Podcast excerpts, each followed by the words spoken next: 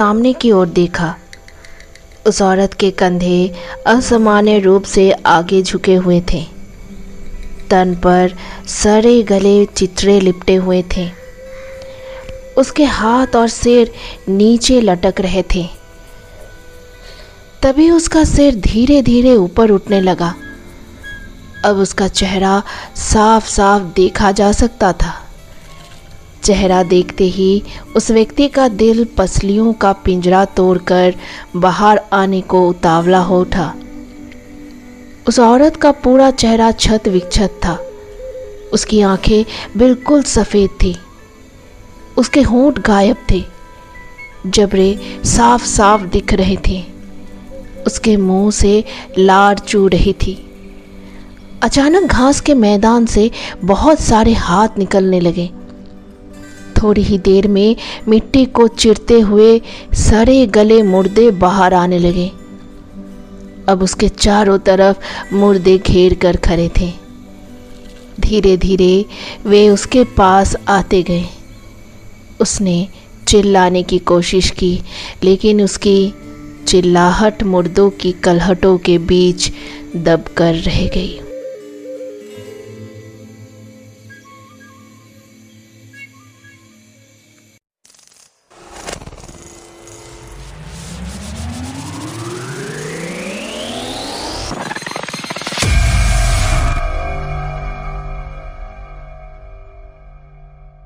RJ Pallavi podcast के सारे कहानी सुनने के लिए सब्सक्राइब कर दीजिए मेरे इस यूट्यूब चैनल को। और सुनते रहिए हमारे साथ आज रिंकेश जुरिया की लिखी हुई कहानी मुर्द घट्टा। दोस्तों, ये कहानी एक्चुअली वेब सीरीज़ पे आएगी। ये पूरी की पूरी वेब सीरीज़ है। तो सीरीज़ पे आएगी क्योंकि ये वेब सीरीज़ है तो एपिसोड वाइज आएगी। तो प्लीज़ थोड़ा सा पेशेंस ज़रूर रखिएगा और कहानी को ज़रूर सुनिएगा। और पेशेंस रख के कहानी को सुनिएगा। प्लीज़ दोस्तों, ये रिक्वेस्ट है आपसे प्लीज़ मत पूछिएगा कि नेक्स्ट एपिसोड कब आएगा कब आएगा, क्योंकि दोस्तों ये पूरी वेब सीरीज़ है तो एपिसोड वाइज ही आने वाला है। तो प्लीज़ थोड़ा पेशेंस ज़रूर रखिएगा। और हाँ दोस्तों, इसी तरह की आप अगर कहानी सुनना चाहते हैं रिंकेश जुड़िया की तो उनका प्रतिलिपि प्रतिलिपि ऐप पे जाके आप उनकी कहानी सुन सकते हैं। उनका लिंक मैं डिस्क्रिप्शन बॉक्स में दे दूँगी और कमेंट में भी आप को उनका लिंक मैं प्रोवाइड कर दूँगी। आप लोग जाके उन्हें ज़रूर सुनिएगा। और पढ़िएगा ज़रूर, उनकी कहानी बहुत अच्छी अच्छी कहानी है, आप ज़रूर पर, जब, ज़रूर उनका कहानी पढ़िएगा और उनको फॉलो ज़रूर कीजिएगा। तो चलिए दोस्तों, देरी नहीं करके शुरू करते हैं आज की जो वेब सीरीज़ का पहला एपिसोड है मुर्दा घट्टा का। और तैयार रहिए वेब सीरीज़ सुनने के लिए और तैयार रहिए डरने के लिए।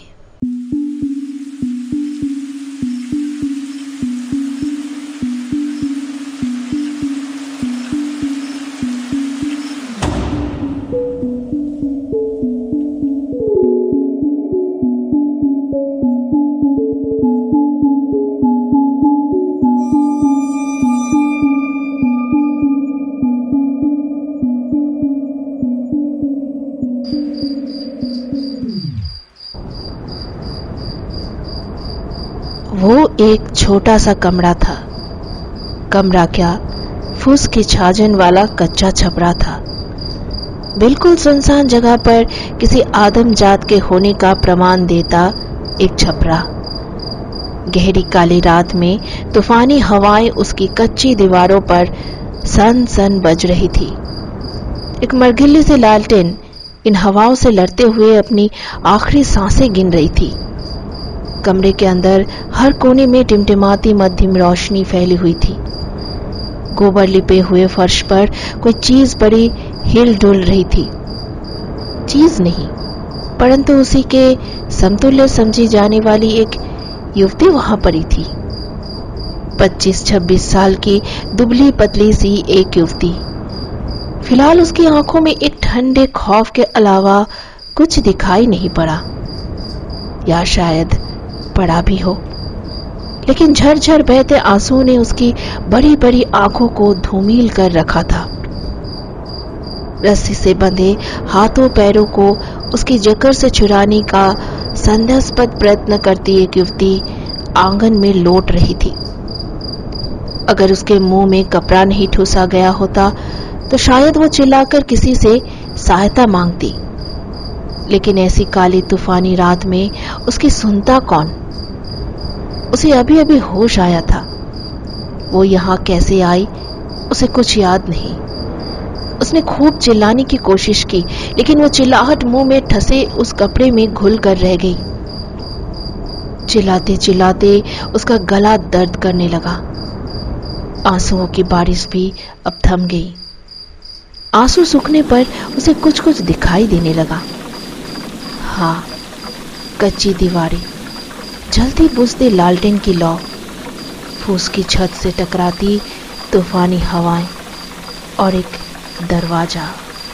हाँ उसकी आखिरी उम्मीद।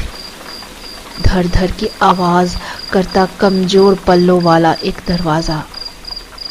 अगर वो उसे खोल ले तो शायद बाहर कहीं से मदद मिल जाए। वो सने सने दरवाजे की तरफ़ रेंगते हुए बढ़ने लगी।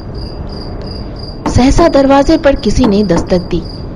वो सहम कर जड़ हो गई। खड़ाक की आवाज़ के साथ दरवाज़ा खुला। दरवाजे पर उसे दो आदम कद काली छाया मूर्तियाँ खड़ी दिखी। वो उनका चेहरा ठीक से देख नहीं पाई। आखिरकार तुम्हें होश आ ही गया। गुस्से से भरी एक कर्कश आवाज़ आई। युवती की आँखें सन भय से फैल गई। उसके चेहरे पर फैलते खौफ से यह साफ़ ज़ाहिर हो गया था कि वो इस आवाज़ को बखूबी पहचानती थी। एक ने आगे बढ़कर उसके मुँह में ठूसा कपड़ा निकाल दिया। मालिक मालिक इसमें मेरी कोई गलती नहीं है। आप ही सोचिए मैं ऐसा क्यों करूँगी? वो गिड़गिड़ाने लगी।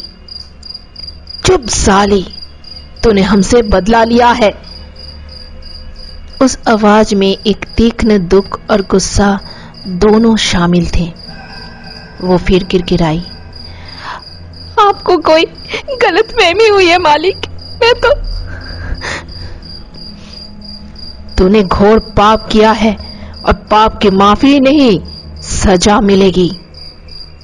नुकीले सिरों वाले चमड़े की जूतियाँ उसकी तरफ़ पड़ने लगी। नहीं मालिक? नहीं नहीं।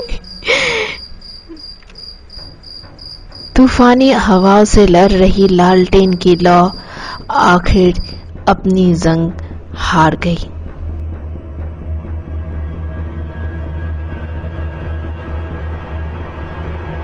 पच्चीस साल बाद। वहाँ हर तरफ़ लंबी लंबी सूखी घास उगी हुई थी। वो चले जा रहा था। घास में उसके पैर सर सर की आवाज़ कर रहे थे। उसने एक बीड़ी सुलगाई और कश मारा। बीड़ी का धुआँ उसके कानों के पास से होता हुआ पीछे छूटे जा रहा था। तभी एक सरसराहट हुई। वो भबक कर पीछे मुड़ा।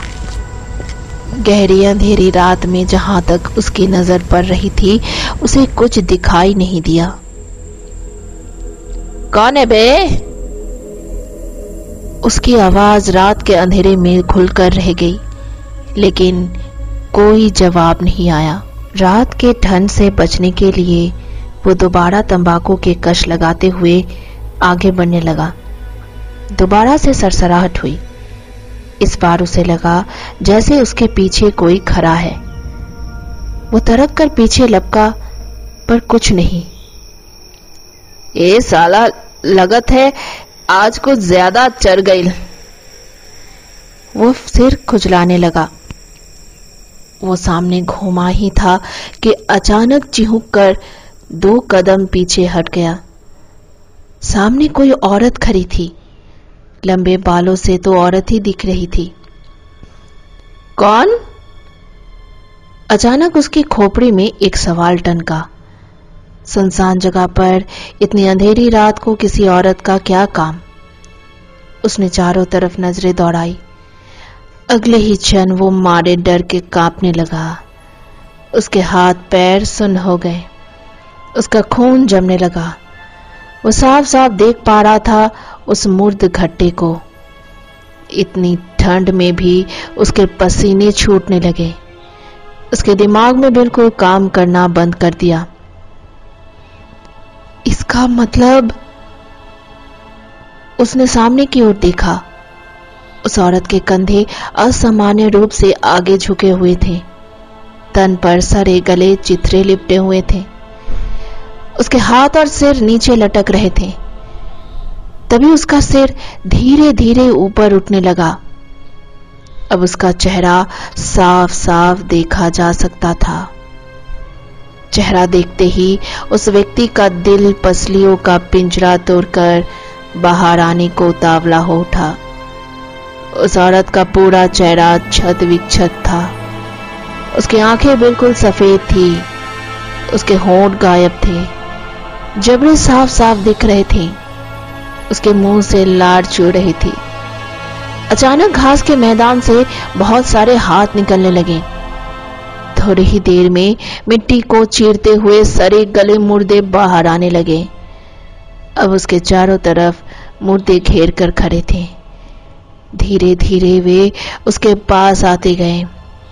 उसने चिल्लाने की कोशिश की, लेकिन उसकी चिल्लाहट मुर्दों की कलहटों के बीच दबकर रह गई। कहा जाता है कि भूतों को मानो तो रहस्य और ना मानो तो अंधविश्वास। कुछ ऐसी ही कहानी है इस लखानी हवेली की। नमस्ते। मैं मयंक आपके अपने पसंदीदा टीवी शो रहस्यों की दुनिया में आपका स्वागत करता हूँ। इस हवेली के बारे में कहा जाता है कि अचानक मयंक का फ़ोन बजा। अबे यार, कट। कैमरा मैन ने रिकॉर्डिंग ऑफ़ की। हेलो सामने से आवाज़ आई। मयंक, कहाँ है तू अभी? शो की शूटिंग के सिलसिले में किसी लोकेशन पर आया हूँ। क्यों? क्या हुआ? एडिटर साहब ने जल्द से जल्द स्टूडियो में पहुँचने के लिए तलब किया है। ऐसा क्या काम आन पड़ा एडिटर साहब को? मयंक झल्ला उठा। मुझे कुछ नहीं पता, तू बस जल्दी आ जा। मयंक ने फ़ोन काटा और खिन मन से गाड़ी में बैठ स्टूडियो की तरफ़ चल दिया। जब भी कोई मुश्किल काम हो तो मयंक, और जब सैलरी की बात आए तो मुँह पर ताला पड़ जाता है।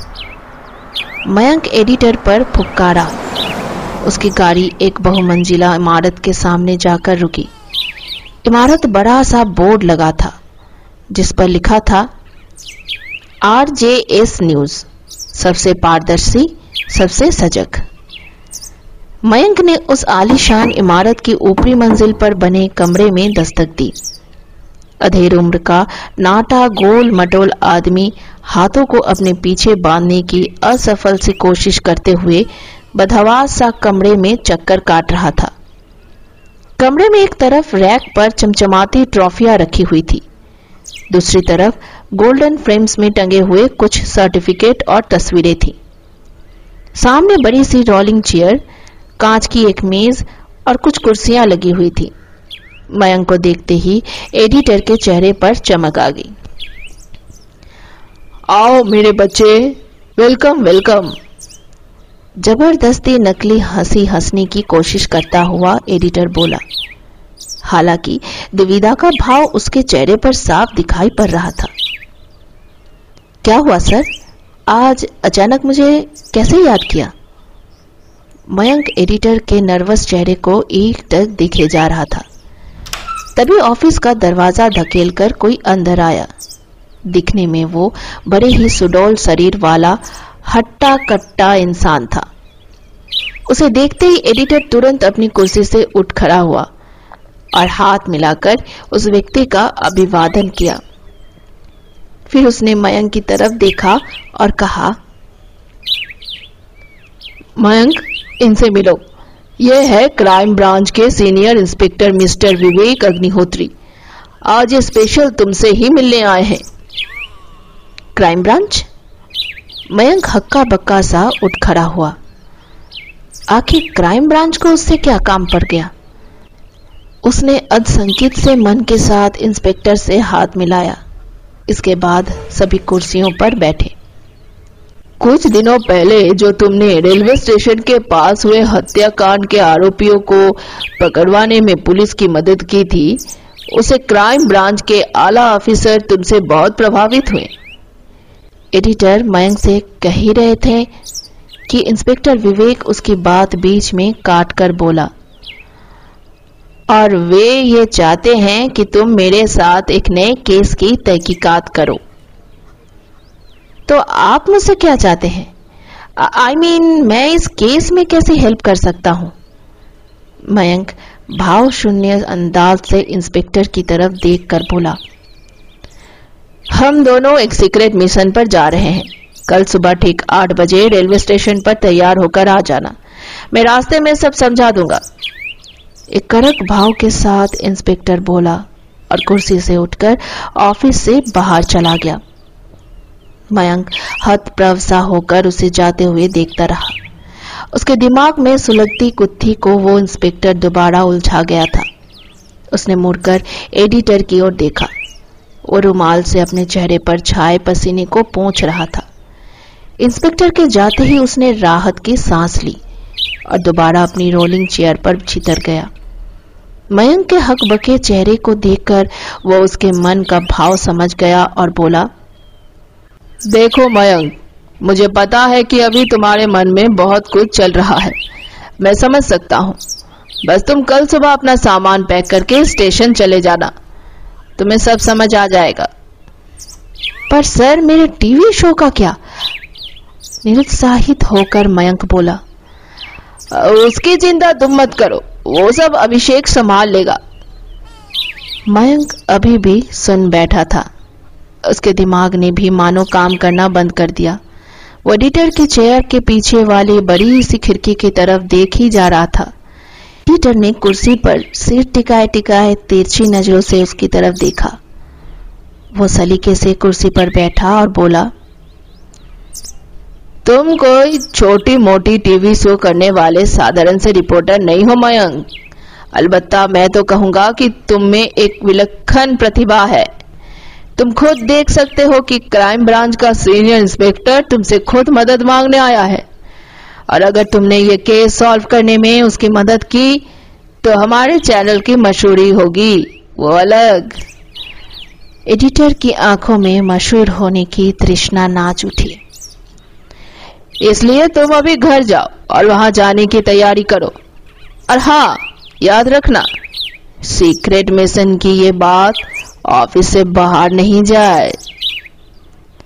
ओके सर बोलकर मयंक ऑफ़िस से बाहर आ गया।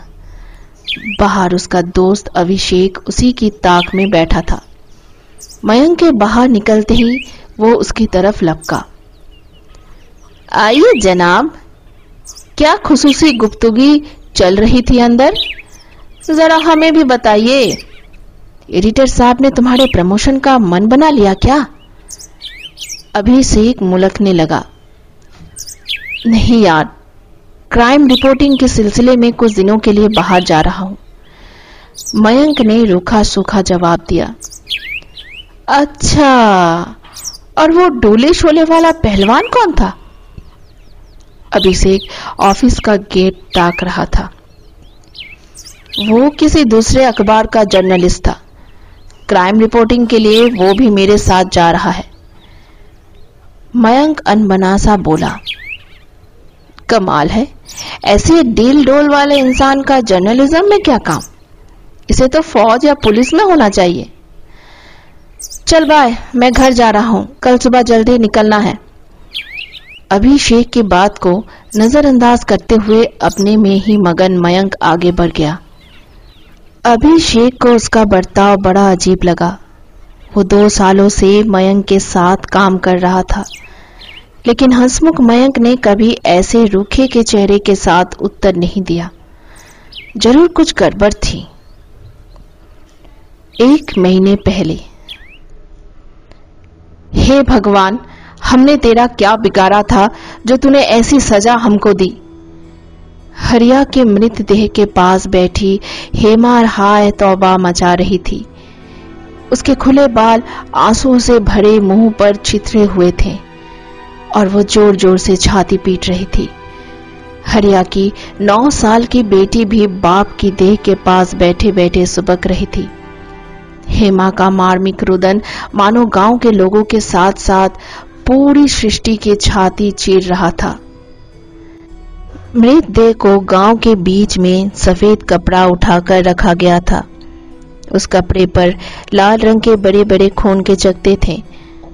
कपड़े को देखकर कहा जा सकता था कि इसके अंदर जो कुछ भी है, बड़ा निशंस है।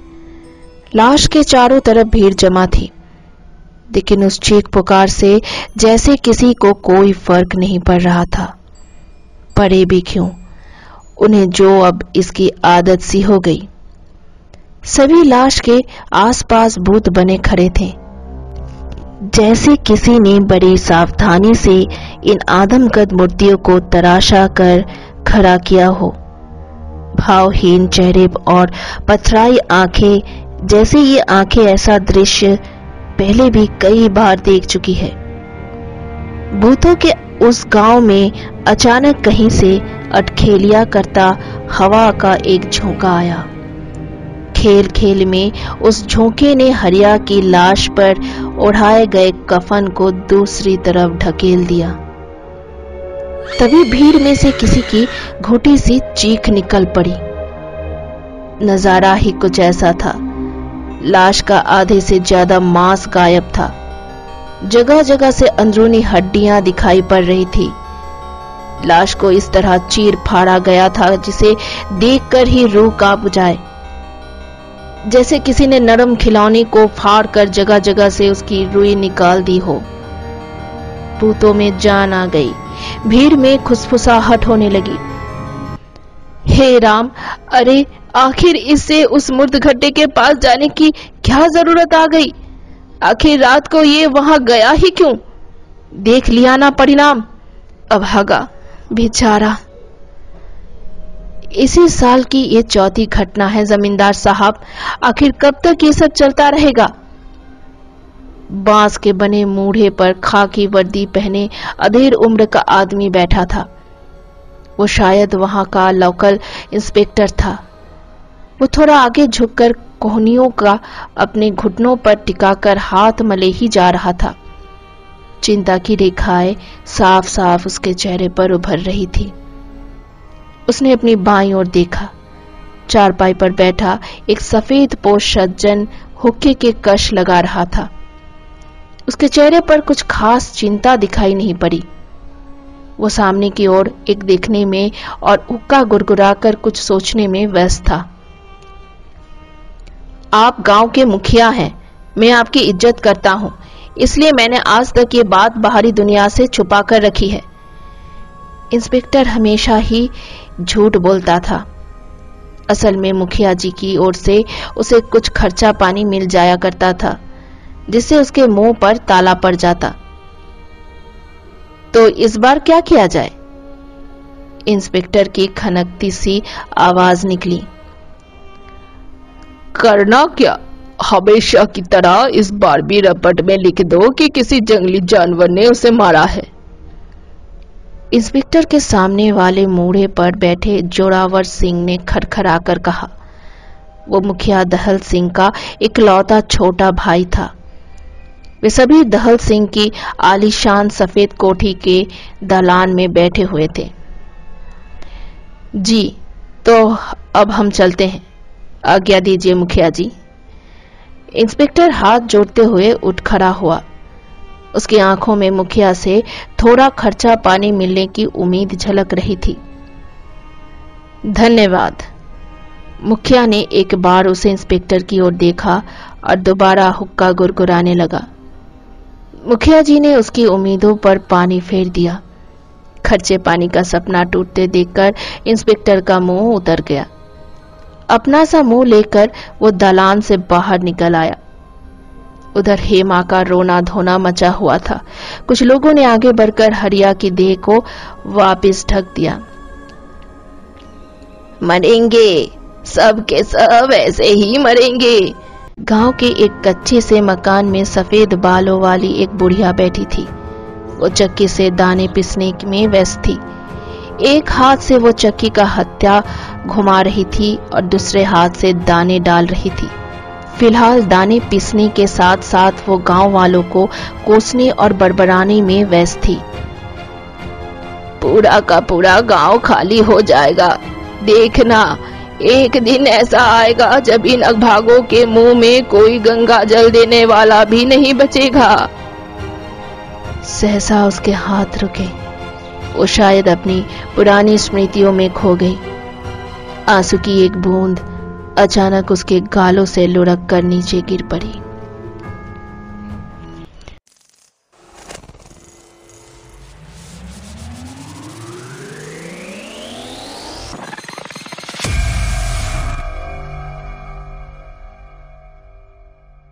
हेलो दोस्तों, कैसी लगी ये मेरी पहली वेब सीरीज़ की पहली एपिसोड। रिंकेश जुड़िया की लिखी हुई मुद्दा घट्टा प्लीज़ कमेंट में ज़रूर बताइएगा। और कहानी का एपिसोड नंबर टू भी बहुत जल्दी आएगा, क्योंकि मैं आउट ऑफ़ स्टेशन हूँ थोड़ा, इसलिए मेरा जो कहानी है थोड़ा लेट लेट आ रही है। तो प्लीज़ प्लीज़ बी पेशेंस रहिएगा।